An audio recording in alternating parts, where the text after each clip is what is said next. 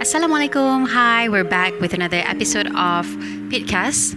So, before I start this new episode, I just want to read something that is really profound and I find it very inspiring. So, here goes True transformation or hijrah to be a better person cannot be forced from the outside. It's an inside out process in order to become a better person. We have to be willing to change, and change starts from the heart and pure intention. It is the only way to grow and progress into the person we want to become. For each of us, the meaning of hijrah can be anything, right? Every little effort that we make to better ourselves and get closer to God is an act of hijrah.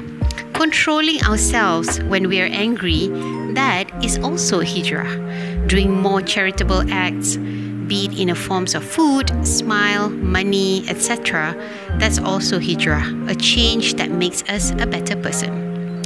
So, today I will be talking to a very good friend of mine. Her name is Shikin. I think most of you guys have seen her. I mean, like anyone who has seen any of her videos on SAYS or Seismic uh, would probably feel like you guys already know her because she is so approachable. She is she has such um, I would say you know talking to her feels like you are in the middle of the day in the park just having a good time. So without further ado, I'd like to welcome Hi Shikin. Assalamualaikum. How are you? Hi, Waalaikumsalam, Pat. Uh, thank you for your nice words. Although I feel like I'm not, I, I don't really deserving of it. but like, thank you. So shy right now. okay, so Alhamdulillah, we we you know after after a few weeks of planning this, we finally get a time for both of us to be free enough to talk about it, right? Um, okay, so I don't want to apa ni dolak dalih lagi kita nak go into uh, to talk about what's going on right now lah. Uh, sekarang ni pandemik ni untuk Shikin. Untuk Shikin personally kan apa yang Shikin rasa sekarang? Uh, hari tu baru-baru ni uh, eh, uh, daripada pandemik satu sampai pandemik dua I was okay actually. Uh, I've I was like very grateful because I kind of feel bad saying this, but I'm not exactly like affected by it. You know, work wise okay. Everything else is okay except for like the social part lah. You, you don't I don't get to meet my you know friends and colleagues and whatnot. Ah tu dia macam suck sikit lah kot dekat situ. But like other than that, I was like very grateful. Cuma I think a few weeks back, I tiba-tiba macam mati kutu macam tu. Macam dah, I had enough kot. Dah tak, tak, dah tak, tak, dah tak boleh kot seorang-seorang macam ni. Ha. So and then I made a Q&A dekat my IG story. I asked my um, online friends uh, how to do about it. Like help me. I like legit tengah mati kutu. And then macam the responses that I got from there macam very the aww dia macam very bagi kata-kata semangat dia bagi suggestions on what I can do but this one person yang buat I rasa macam paling ah bila dia kata uh, it's kind of weird like hearing this from you Shikin because bila I tengok video korang I rasa happy.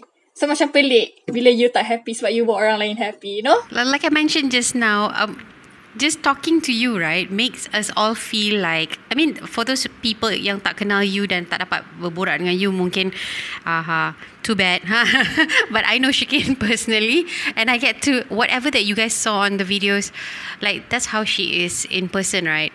And it's hard for us to uh, bayangkan Shikin macam bosan ke atau sedih ke atau down ke sebab itu apalah adalah apa yang kita nampak daripada Shikin so Shikin you radiate the good energy oh. right? And and everyone uh, borrows your energy. So can i ask you about hijrah right? So today kita nak cakap pasal hijrah.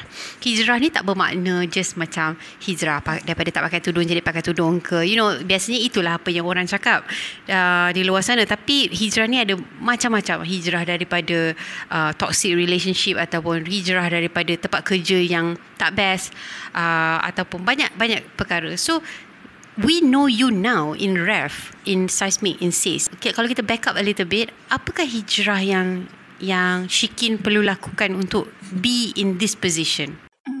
For me, hijrah is um, you nak jadi better person lah kan. Tapi benda tu tak tak boleh cepat-cepat lah. Dia kena take it slow sebab in the end kita ni manusia kan. You know, let me just uh, share with you a little bit. Eh. Shikin, um, orang yang dah kenal Pit daripada zaman dulu memang tahu uh, Pit macam mana. Mungkin daripada music, background, daripada underground scene and everything.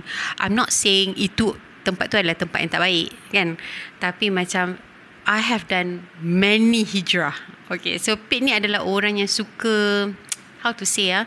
Uh, kalau ada dekat takut yang sama tu lama Pit akan bukannya bosan tapi Pit akan mencari sesuatu yang better atau baru untuk Pit buat dan Pit akan move back a little bit so if you notice baru-baru ni Pit delete every postings that I have done before uh, Pit akan bukan menyendiri tapi I just want to be with myself and just listen to my thoughts and my feelings and get get get back to to my center right my chakra so macam And then uh, daripada situ barulah Pit akan fikir macam mana nak nak berhijrah somewhere.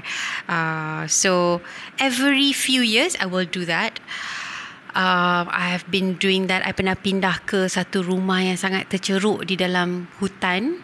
Uh, duduk sorang-sorang. Uh, taklah ceruk sangat. It's actually in Penchala. But it's in the hutan.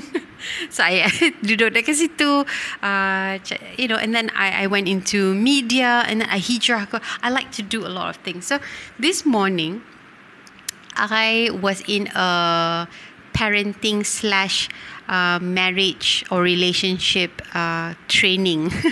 I masuk kelas sebab yes, because there's a lot of free classes these days, right? So uh, hence I have time. Alhamdulillah. Best apa pergi kelas-kelas? Kan, best, best kan? Apa? Sebab selama ni kita ingatkan macam kadang-kadang kalau parenting hmm. yes. kita tak tahu macam eh am I doing this right? Atau even in relationship macam I dah kahwin macam are we doing this right? Right? So sometimes it's nice to just uh, masuk kelas-kelas macam ni. And then dia ada cakap pasal flexibility right? So kebanyakan orang uh, ni I ambil daripada satu ayat dia lah kebanyakan orang yang sekarang ni tengah down atau depressed adalah kerana dia terlampau keras. Maknanya dia adalah dia tak nak adapt. So kalau dia macam uh, sebuah tiang dia tiang tu dia tak boleh nak bengkok-bengkok. So bila keadaan tak menjurus kepada apa yang dia nak, dia akan jadi stress lah. Dia akan stress, dia akan depressed dan dia akan macam-macam. So macam Shikin kan, uh, masa I kenal you, you dulu dalam team apa dalam ref? Saya dalam team Seismic. I was a writer. Yes, you were a writer. And then you you somehow boleh uh, fluidkan diri you atau talent you then now you're in the uh, performance team is it? Uh, yeah, some sort.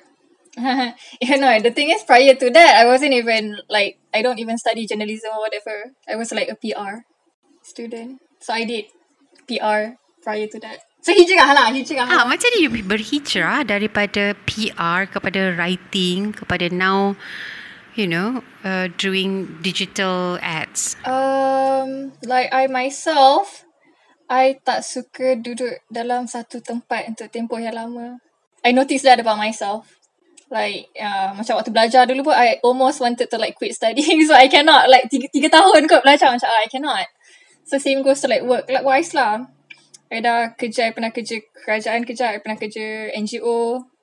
And then I pernah kerja swasta. And then before that, I was like a PR person. Tu tiba-tiba I saw a vacancy about writing and I noticed kat situ dia orang bukan ada apa background writer writing pun. So I just tried it out and alhamdulillah rezeki kat situ and here I am now. Hijrah lah. Kira I'm the kind of person who I like I like to learn lah. I don't like to stay at one place for a very long time. Macam like I don't know lah. I don't know if it's like a good career advice ke. But like, you know, some people they akan stay kat one position dia jadi exec, lepas tu jadi senior, lepas tu jadi manager. Ha, I selama ni I jump from one place to another. Kalau you nak kata career advice tu, uh, you know, everybody has their own, you know, thinking or, or ambition, right? But but I think I think I totally share with what you said just now. I like to do things. Uh, Shikin, Shikin tahu tak dulu I pernah jadi cikgu tadika. And I was actually certified cikgu tadika. I ambil certification. So macam I tukar Lepas tu I pergi ke 3D animation And then I pergi ke uh, I sambung belajar 2D illustration. But at the end of the day I'm doing social media. So uh, It's not something like I rasa macam Oh Tak perlulah buat apa yang I buat dulu rugi je. Tak I tak pernah rasa macam tu. But for me Hijrah macam you You dulu you belajar PR ke katakan kan. I don't think It's satu kerugian That now you're not doing PR at all. Because you learn Right From whatever yeah. that You learn what you like You learn uh, writing in PR You learn uh, communication in PR That that now You gunakan skills tu kat dalam you punya new position Do you agree with me? Yeah I think I think I'm doing okay now Plus, uh, I'm not, I'm not, I'm not exactly like a money oriented kind of person pun, to be honest. So I think sebab tu kot, I don't mind jumping from. It's not even like jumping position. It's like jumping from one one job scope to another. Ah, uh, macam tu. Yes, sama lah, sama macam I. Okay, so that's about career kan. So I nak tanya sikit pasal macam your family. Your family ni jenis yang ada orang yang jenis family dia daripada kecil dia uh, berpindah randah. You tahu tak macam family tentera hmm. katakan kan macam my friends. Jadi they were never really in one place for a very long time. And sometimes sometimes some people they they don't like that. They don't like that kind of stability. Like your family, right? Memang hmm. daripada oh. sini all along? Yes, like even like my mom is a Kedahan and my dad is from Pahang. Tapi all my life I've been in Selangor je lah, tak keluar. Ha. so tak hijrah uh, kan? So memang you... gila. tak adalah. I mean, I mean you can hijrah nanti yeah. bila you dah besar. You dah besar. I, I, I have like a hijrah story lah kot. Yang okay. macam before this, saya selalu duduk rumah. But my, I think like Okay lah, I think in life, hijrah ni kan, dia happen sebab ada turning points yang berlaku dalam hidup you. Faham tak? Macam something Betul? happen yang yang makes you change. Tak kisahlah dari segi lifestyle ke, pemikiran ke. Uh, that is like hijrah lah kan. So like mm-hmm. I think one of the earliest turning points yang I had in life ialah waktu I masuk matriculation kat Selangor right after SPM. Macam before before matrix, I duduk sekolah, I belajar sekolah kebangsaan. So um, waktu tu I pakai tudung je. Tapi bila macam kalau balik rumah nak main basikal ke after that beriadah, I dah tak pakai tudung semua. And then Uh, and then what? And then even like solat pun, my parents, they're not exactly strict lah. They were a lot stricter towards my el- older siblings compared to like the younger ones. Macam I dengan my brother, kita tak kena sangat. So macam like kalau orang suka solat ke apa, you can just like pretend dekat bilik semayang. Padahal you tak semayang pun, you main game ke dengan lagu you ke basah, kan, lah. Kan, you basahkan rambut depan tu sikit kan. Lepas tu nampak. Du- yes, yes. And then duduk bilik like for like 10 minutes and then you keluar, you just came without semayang macam tu. So point is, before that, solat I tak cukup semua lah. And then bila you masuk matrix, you dikelilingi orang-orang baru. So you need to look good. So peer pressure wise, so solat start penuh, tudung dah tak pernah buka after that. So I'm trying to say is like hijrah can comes in like various forms of hidayah and hidayah boleh datang dari mimpi ke dari detikan hati ke even peer pressure. Okay. So tadi kan masa you dah cakap peer pressure, peer pressure ni bagus lah. You punya peer pressure tu adalah macam you rasa pressure. Kawan-kawan semua solat. Tapi kalau orang yang keras hati tu ada je. Yang macam tengok kawan-kawan solat macam alah poyo lah. Aku tak nak buat lah. You know ada je orang macam tu. Macam you kata lah. Tu semua hidayah. Hidayah tu macam kita tak boleh nak paksa. Uh, Allah kasih detikan hati untuk you untuk terikut-ikut kawan-kawan you kan.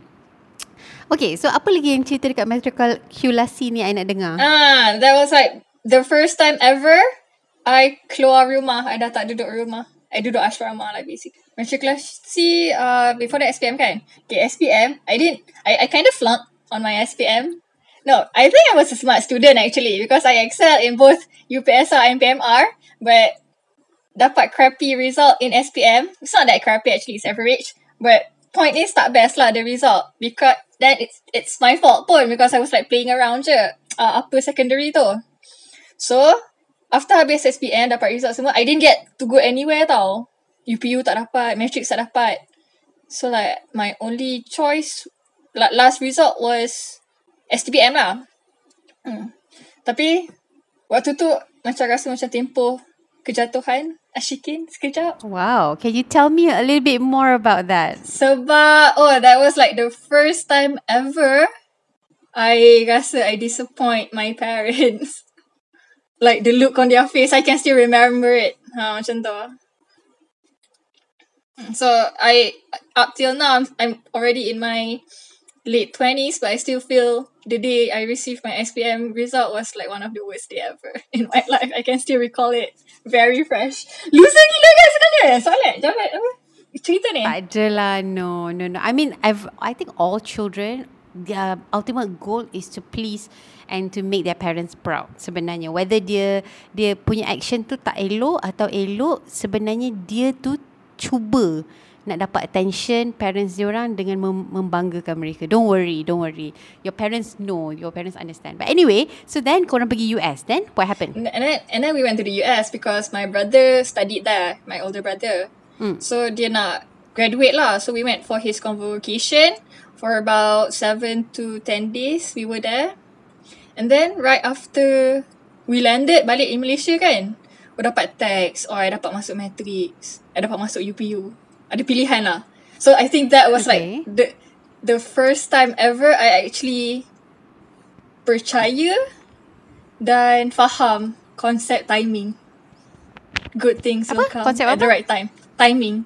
Yes, yes. So you were okay. So earlier today, you we we were texting each other. You were talking about that.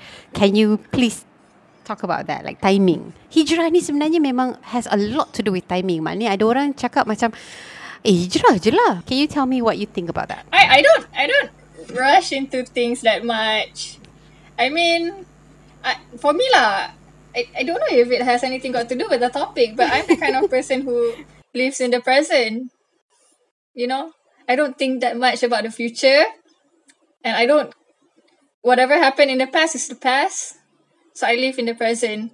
But like I, I try to act the best I can in the present, so that my future won't be affected by whatever I am now, whatever whatever I'm doing now. Macam tu lah. I'm I'm that kind of a person. So I don't think much about the future. If you ask me, Shikin, how do you see yourself in five years? Honestly, I cannot answer that because I don't know. I don't I don't even know I'm gonna do tomorrow. So I don't know if it has anything got to do with this topic. I have faith in it. I have faith in it. I trust in timing. I, hari tu I ada uh, join satu webinar dengan Josiah Hogan and also um, some other uh, celebrities. Uh, we were talking about the pandemic and how pandemic ni membuat orang berhijrah kepada menjadi orang yang suka buat charity. You know?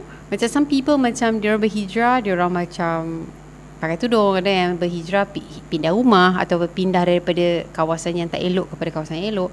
Tapi masa pandemik ni particularly kita nampak banyak orang yang lebih suka bersedekah. Alhamdulillah. Well, what do you think about that? For me, pandemic ni, uh, itulah, I kind of feel bad saying all this because I've mentioned earlier kan, I'm not really affected by it. So because of that, I I duduk dengan family, you know. Tak jumpa pun kawan-kawan but still I have my family as compared to like the rest of you guys yang duduk jauh dengan family semua. I don't have a husband, I don't have any kids. Easier lah hidup macam tu. Um, because of that, Mm-hmm. I lagi belajar no I'm super grateful lah for it. Ha.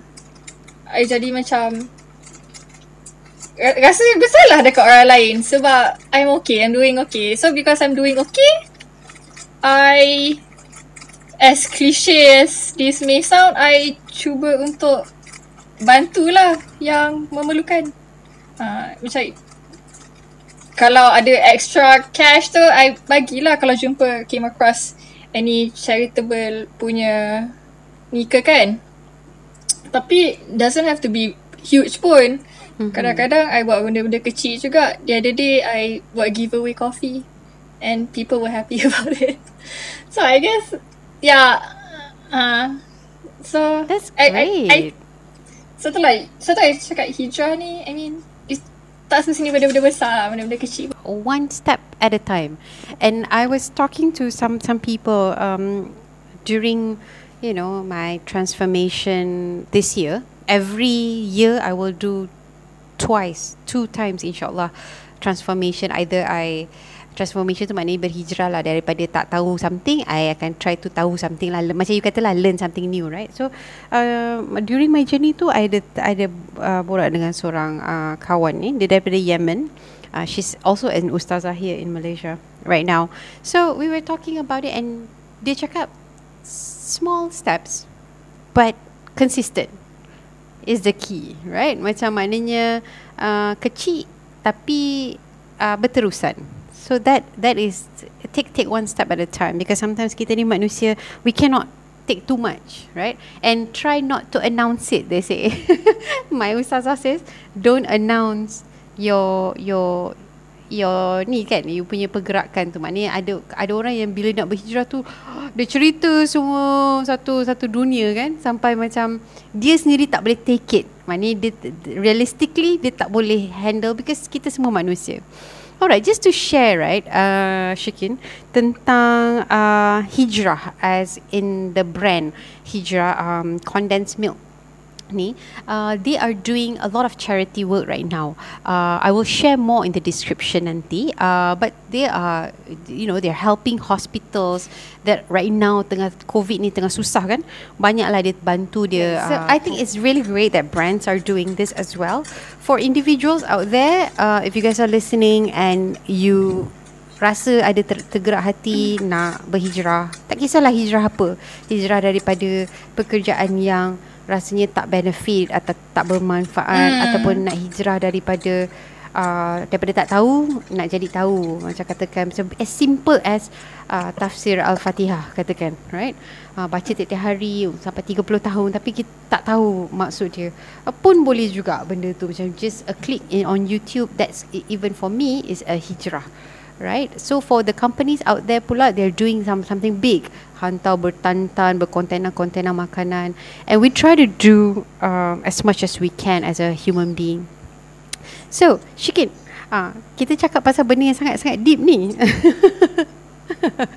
kan so Shikin uh, so Shikin pula tell me what your I know you're not a, quite a, the planner but tell me what you're looking forward to in your 30s? I'm actually pretty positive post pandemic. I think I'm gonna do okay. I think I'm gonna be fine. I think I'm gonna be happy because I'm already happy right now. So I think I believe I'm gonna be yeah, a lot happier after this. I don't I don't have like a specific plans. Uh, but yeah, I would love to go traveling. I would love to meet more people. I would love to learn more things. macam tu je lah in my 30s. I don't have any like specific plans as I've mentioned earlier. Oh, speaking of traveling and and uh, learning new things, uh, do you I, I I are you interested in learning like languages? Oh, since you are like a K-pop fan. Oh, I'm a language.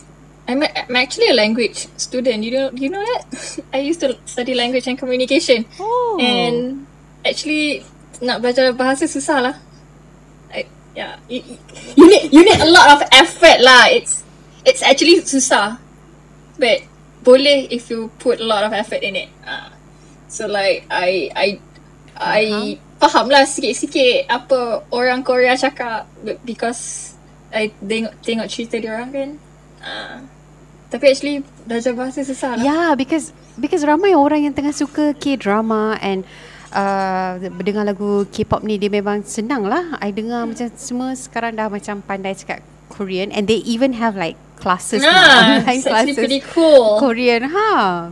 Maybe I should study. Yeah, yeah. Maybe I should masuk. You should, you belajar. should. Okay lah, alah, apa I risau I dapat, tak dapat konten.